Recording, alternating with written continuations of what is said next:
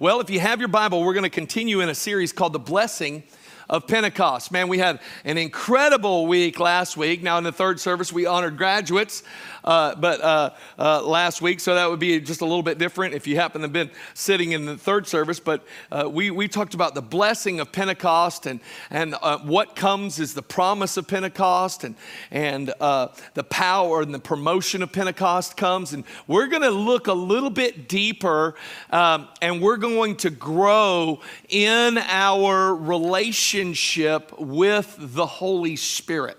So, uh, uh, lots of times we don't really develop this relationship, and we have a lot of reasons for that. Uh, but but God wants us to have a meaningful relationship with the Holy Spirit. Matter of fact, we live in a time that the Holy Spirit is supposed to produce something very powerful in our life. And we see that in Acts chapter 2, which um, um, we read a portion, uh, well, even more than this, but we're going to start in verse 14 today. Um, when the Holy Spirit was poured out on the church's birthday, which is Pentecost, um, there were tongues of fire that sat on each one of them. They begin to they begin to literally speak in other languages that they did not naturally know. People heard the sound. They, some were confused by the languages. Uh, others heard them very clearly and said, Wow, they're declaring the wondrous praises of our God in our own dialects from our own regions. And then Peter gave an explanation of what was happening on the day of Pentecost. He said this He stood up with the eleven, raised his voice, and said, Men of Judea and all who dwell in Jerusalem, let this be known to you, and heed my words. For these are not drunk as you suppose, since it's only the third hour of the day, nine in the morning. But this is what was spoken by the prophet Joel. And it shall come to pass in the last days, says God, that I will pour out of my spirit on all flesh. Your sons and your daughters shall prophesy, your young men shall see visions, your old men dream dreams, and on my men servant and maid servants I will pour out of my spirit in those days and they shall prophesy. I will show wonders in heaven above and signs in the earth beneath. Blood and fire and vapor of smoke. Shall uh, the sun shall be turned to darkness and the moon into blood before the coming of the great and awesome day of the Lord. And it shall come to pass that whoever calls on the name of the Lord shall be saved. And sometimes God calls us, evidently. Uh, Whoever calls on the name of the Lord, that's a sign that maybe somebody in here needs to call on God, okay? And that you need to silence your phone. Um, so here's what we see in the last days, there is a relationship with the Holy Spirit that produces something supernatural in the believer. Sons and daughters, young people begin to say what God is saying supernaturally. Uh, uh, I like this one just personally, especially with Sunday afternoon coming. Old men dream dreams. Come on. I can, I can have one foot in the young and one foot in the old. I'm gonna have visions when I'm awake and I'm gonna take a nap. And God's still gonna speak to me. Dream dreams. And there will be a, a heavenly interaction the presence of the person of the, the Holy Spirit produces something supernatural. And, and, and, the, and the odd thing is, is that many, many denominations don't even talk about the Holy Spirit. We don't even recognize Him. We know nothing about Him. And, and as a result, we, we don't embrace any of these things that God said would be present when He shows up. Now, what, what we see is power on the life of a believer shaking going on in the natural, blood, fire, vapor of smoke. Okay, there's a shaking going on in the natural. Sun to darkness, moon to blood. How many of you understand? Those are those are uh, environmental shakings that get the attention of the earth. Okay, this is shaking. It's like Acts 2 is taken from our headlines. There's a shaking going on. But what happens? God's power on believers shaking on the planet leads to, and they and many will call on the name of the Lord and be saved. So God's power on His church, shaking in the earth, equals an end time awakening and revival. Many people coming to the name, coming and calling on the name of the Lord and being saved. And that's what we're in, church. That is, this is the time. This was announced 2,000 years ago. And it never stopped. This power never ended. We're going to talk a little bit about that today, about why it didn't end. Now, we believe that each believer today can still be baptized in the Holy Spirit with the benefits, the gifts, which you saw manifesting just a, a, few moments ago, subsequently to the baptism of the Holy Spirit, as the Spirit wills. So, as the Spirit leads and directs, you could actually flow and function with the gifts of the Holy Spirit after you've been baptized in the Holy Spirit. Now, um, how many of you know that kingdom work in the midst of the shaking, like with all these things going on around you, if you were to only look at the circumstance, you're like, how in the world are we ever going to preach the gospel around the world? How in the world are we going to get the news out? How in the world? We got COVID 19. We're supposed to stay indoors, right? We're supposed to be behind. How are we going to preach the gospel to people, right? And so here's what you need to realize is that God d- doesn't leave us in that circumstance, say, well, I don't know, figure it out. He sends us the Holy Spirit. And the Holy Spirit is, is, is, is uniquely gifted and uniquely named within the scripture. And today I want to speak to you the second message in this series called The Blessing of Pentecost, called Knowing the Helper. Knowing the Helper. And this may seem basic, uh, especially after some of you who came on Wednesday night and you felt the, I mean, like a mighty rushing wind through this place and the deliverance of God. If you weren't here on First Wednesday, there'll be another one. Uh, but uh, you missed what, what God was doing here. It was incredible what God was doing in the lives of people. And you experience that. And then today, you're going to hear a message that's going to help you uh, in the most simple way, build a relationship with the one who is moving powerfully in our day. So, I want to share with you this message called Knowing the Helper. Anybody ever had a big job to do and you needed some help? Any wives in here ever look at the mess in your house and say, Man, I wish I had some help? Oh, don't, don't nod that way in front of your husband, okay? All right? I've, uh, you know, I, we all recognize that some of the things that we face in life, we need, we need help. Anybody ever gotten bad help before? Anybody ever ran a business in Citrus County before? No, uh, okay, anyways. Um, and, and, you, know, you know what it's like to have someone who is not a good helper. But do you know what it's like to have a good helper? Do you know what it's like to have somebody who has the, uh, a heart that's even better than yours for what needs to be done? And that is the person of the Holy Spirit. And I want you to see something today about this person, the Holy Spirit. John 14, verse 15 is where we're going to begin. If you'd like to follow along on the Bible app, you can click today's message at calvary.online. All of those notes will come up in the Bible app. You can find us. We're a live event there, and you can add your own notes. John 14, 15 says this If you love me, keep my commandments. These are the words of Jesus. And I will pray the Father, and he will give you another helper, that he may abide with you forever. The Spirit of truth whom the world cannot receive because it neither sees him nor knows him, but you know him, for he dwells with you and will be in you. Who is he talking about when he says another helper? He is talking about the Holy Spirit. He is talking about the Spirit of God. Now, I love this term, another helper, because the reason why he says another helper is because Jesus himself is a helper. He is a helper, and all of his disciples knew this. How did they know? One day, Jesus had been preaching a long time, way longer than me, way longer than my messages. Jesus preaching a long time. And the day was, I mean, it was passing away, and everybody was hungry. About 15,000 people there plus. And Jesus, the helper, says, um, Hey, disciples, give everybody something to eat. And they're like, uh, yeah, it, it'd take a whole year's wage to feed this many people one meal. And he says, have them sit down. And they found this two piece fish dinner from this young boy.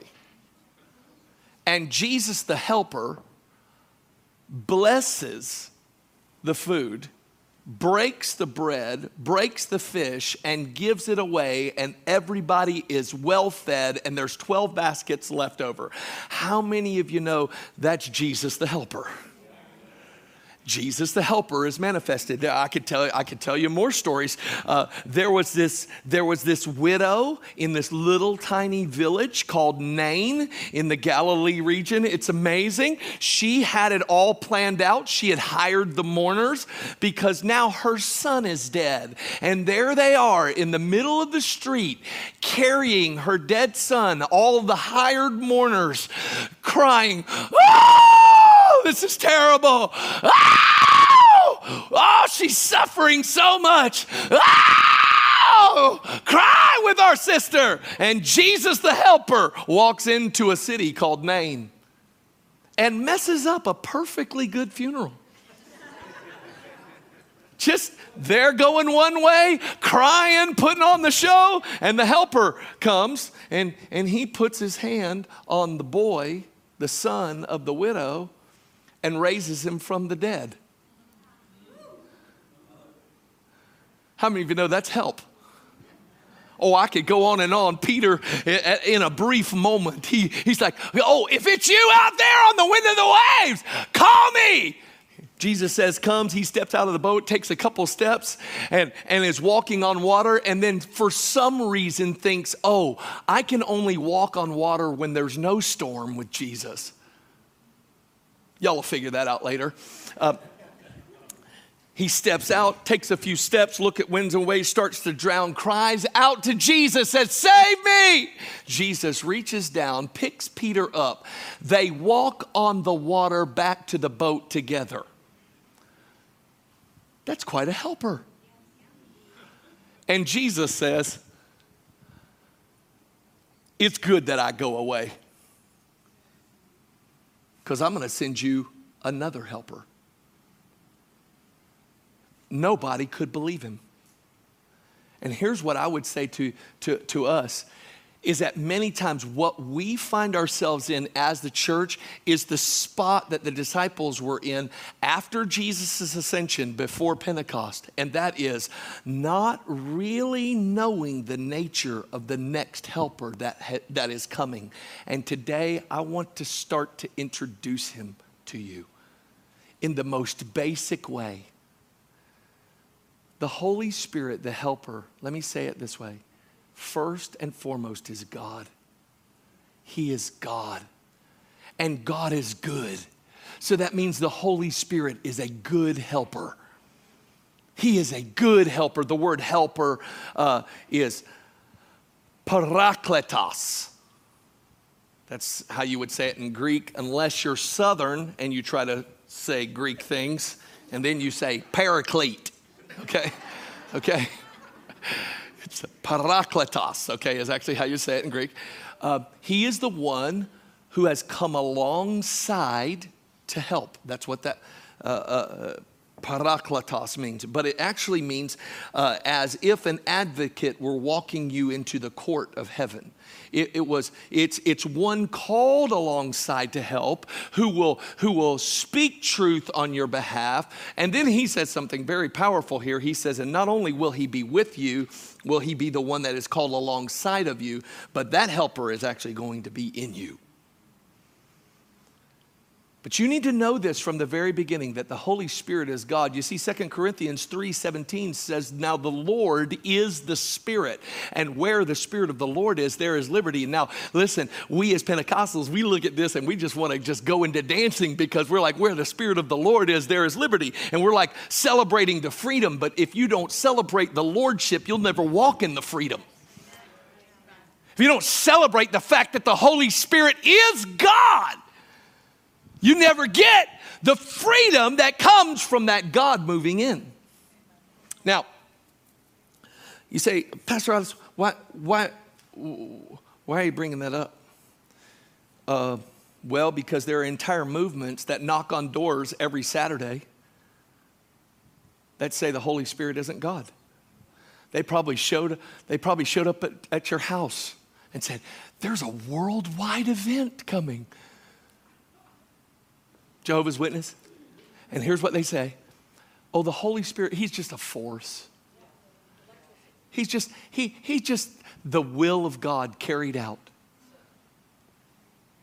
And, and yet we see clearly in the scripture, He's God.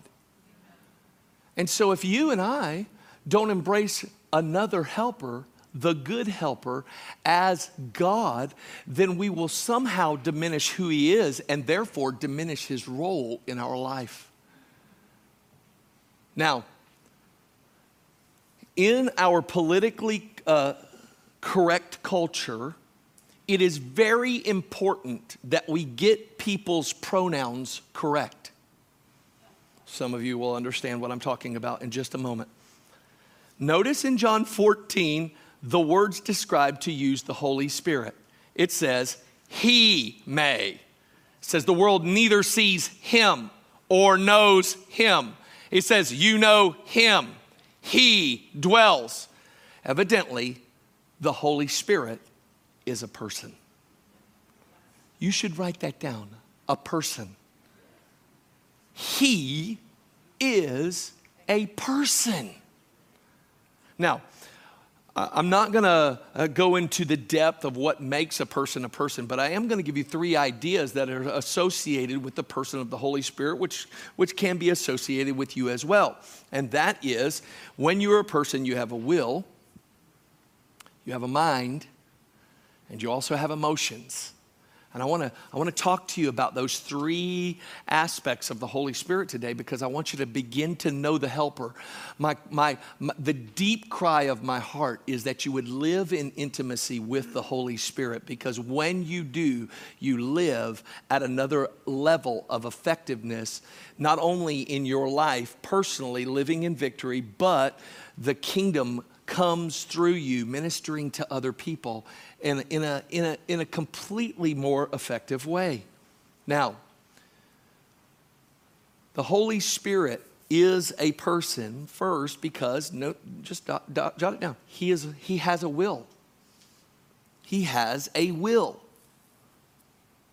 You would say he has desires but you know of the will as God's will. 1 Corinthians 12 11, after describing all of the, the manifestations of the Spirit, the manifestations of vocal gifts, of mind gifts, of power gifts, the nine gifts of the Spirit, 1 Corinthians 12 11 says, But one and the same Spirit works all these things, distributing to each one, each believer, believer individual as he wills.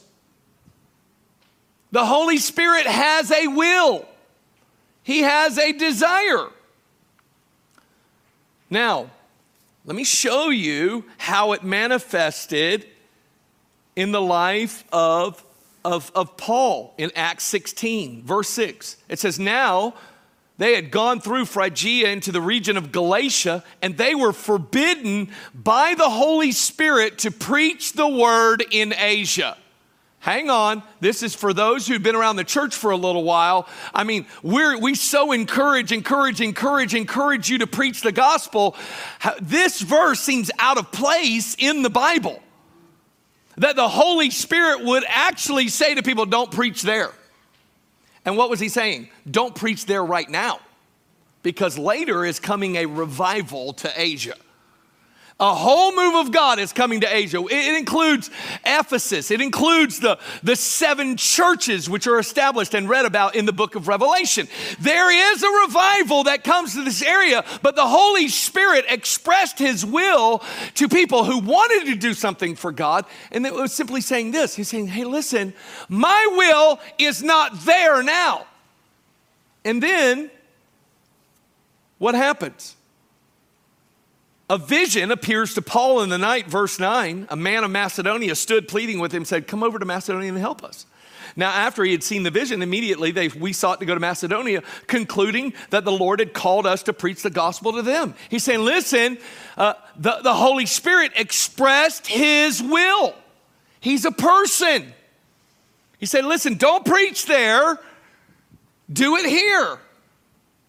So there's clear direction and interaction. But let me give you just personal experience as someone, uh, you know, I've been in vocational ministry uh, this year at this church will be 20 years in September. And number one question asked of me, number one, by far, by far, is Pastor, how can I know the will of God for my life? And here, what we see is that the will of the Holy Spirit is being clearly expressed by, to the followers of Christ. And let me just give you two really simple things when it comes to finding the will of God for your life. Number one, the broad will of God is revealed in His Word, and I will never ever discount this Word. You better believe that everything that we do has to be founded on the Word of God. It must be. This is why we spent weeks after Easter elevating the Word elevating because God wanted to do a, a, a, restorative work in our life. So we what? We elevated the word. But did you know that general will of God will be revealed here, but the specific will of God is actually revealed by his voice through the Spirit, confirmed by his word. Confirmed by his word. You have to follow the leading of God's Spirit. Have you ever been there? Where God said, I want you to go here. And you didn't know why. I tell you, there's nothing like it. There's nothing like it. I can remember a day where, where I left a gas station pumping gas in the church van, had a bunch of young people. And I'm like, somebody finish pumping this gas. God spoke to me. He said, just walk across the street in a series, through a, a, series of events of just obeying that voice of God, we end up leading worship on the corner on the state line of Tennessee and Georgia, and God healed a marriage. It was a radical, I mean, the most radical God moment that happened because the Holy Spirit said, I want you to walk across the street over here. Just, just walk over there. And then it led me to go inside. I, there was a sign outside that said live music here. And I thought, we've got a band.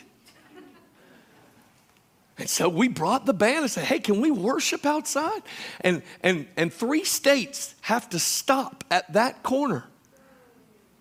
I'll tell you what, man, we had a time. Man, you the devil went down to Georgia, but he just didn't drive into Tennessee, okay? He stopped at the corner at the store called Heaven's Gates. And there we were praising God, and the devil stayed in Georgia, and everybody else in Tennessee got wonderful deliverance. That's awesome. Praise God. Can I, can I just ask you this? In your relationship with the Holy Spirit, have you ever asked this question? What do you want to do today? Most of us are going to say, nope. Nope. Nope, I never did. I never asked. Why? Here's why because we don't think of him as a person. And any other person that we have in our life, we'd say from time to time, hey, what do you want to do today? And it could be that God wants to speak to us and do something through us. Most of the time, He'd say, Come on, I'll show you. But we got to learn to walk in a different level of intimacy and appreciate this good helper that God has given to us. I want to give you just a second point here. Not only does he have a will, but he has a mind. John 16 says, However, when he, the Spirit of truth, has come, he will guide you into all truth. For he will not speak on his own authority, but whatever he hears, he will speak, and he will tell you things to come. Let me say it very clearly. If the Spirit can guide you, that means he knows the way. That means he has a mind. If the Spirit will speak to you, it means he knows what to say. How many of you have been dumbfounded in the last couple of weeks and say, well, oh man, I find myself in these situations and I, I, don't, I don't know what to say?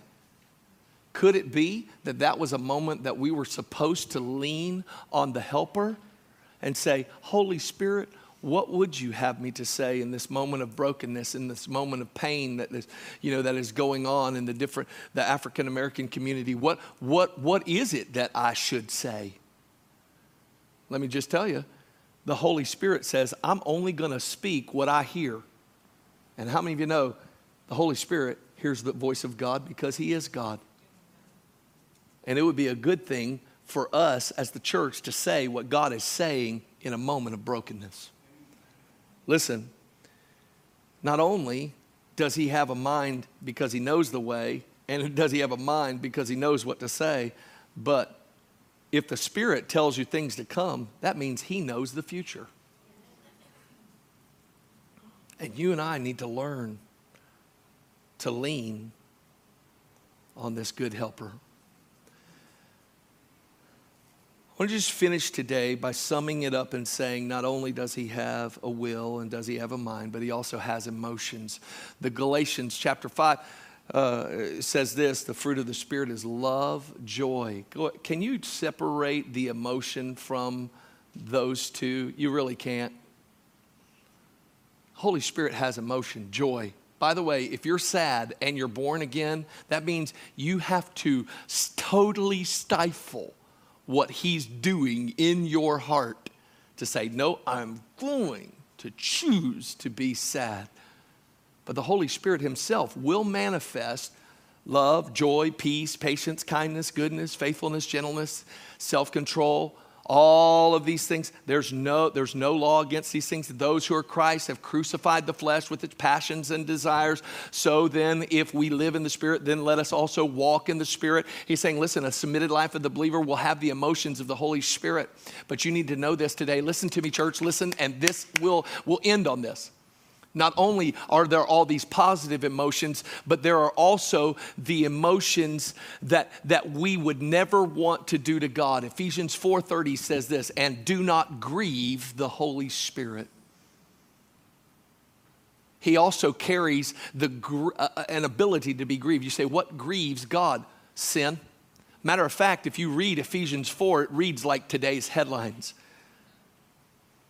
Let each one of you speak truth to his neighbor, for, for we are members of one another. Be angry, do not sin. Don't let the sun go down on your wrath. Boy, this is going around everywhere, nor give place to the devil. Every city, street in America has given an opportunity for Satan to reign.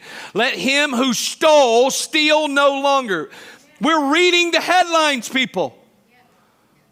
It says, Let no corrupt word proceed out of your mouth, but what is good and necessary for building up that it may impart grace. And do not grieve the Holy Spirit by whom you are sealed for the day of redemption. Let all bitterness, wrath, anger, clamor, evil speaking be put away from you with all malice. Listen, sin grieves the Holy Spirit. And let me tell you how it grieves. It grieves him in two ways. First, if you're here and you know you don't know God through Christ, he's grieved.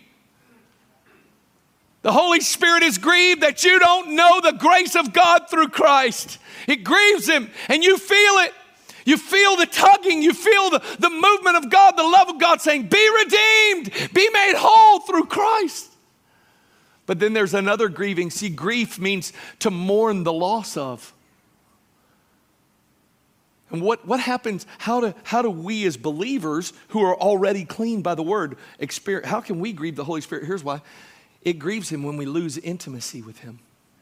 Because we don't lose our salvation, we lose intimacy with him, an awareness of intimacy. When we enter into anger, malice, envy, letting sun go down on our wrath, all of this, and, and, and then you feel that thing, that thing on the inside, you're like, oh, man, when I do something I know it's out of the will of God, I'm like, oh, God.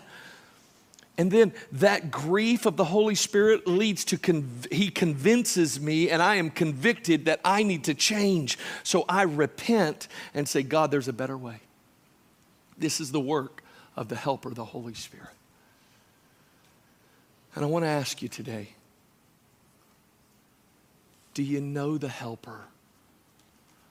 Do you know the good helper that he is a person? My prayer is that over the coming weeks, that, that every one of us, that there is an awakening that happens in us to know the Holy Spirit, to walk with him, and to see him move and work in our lives.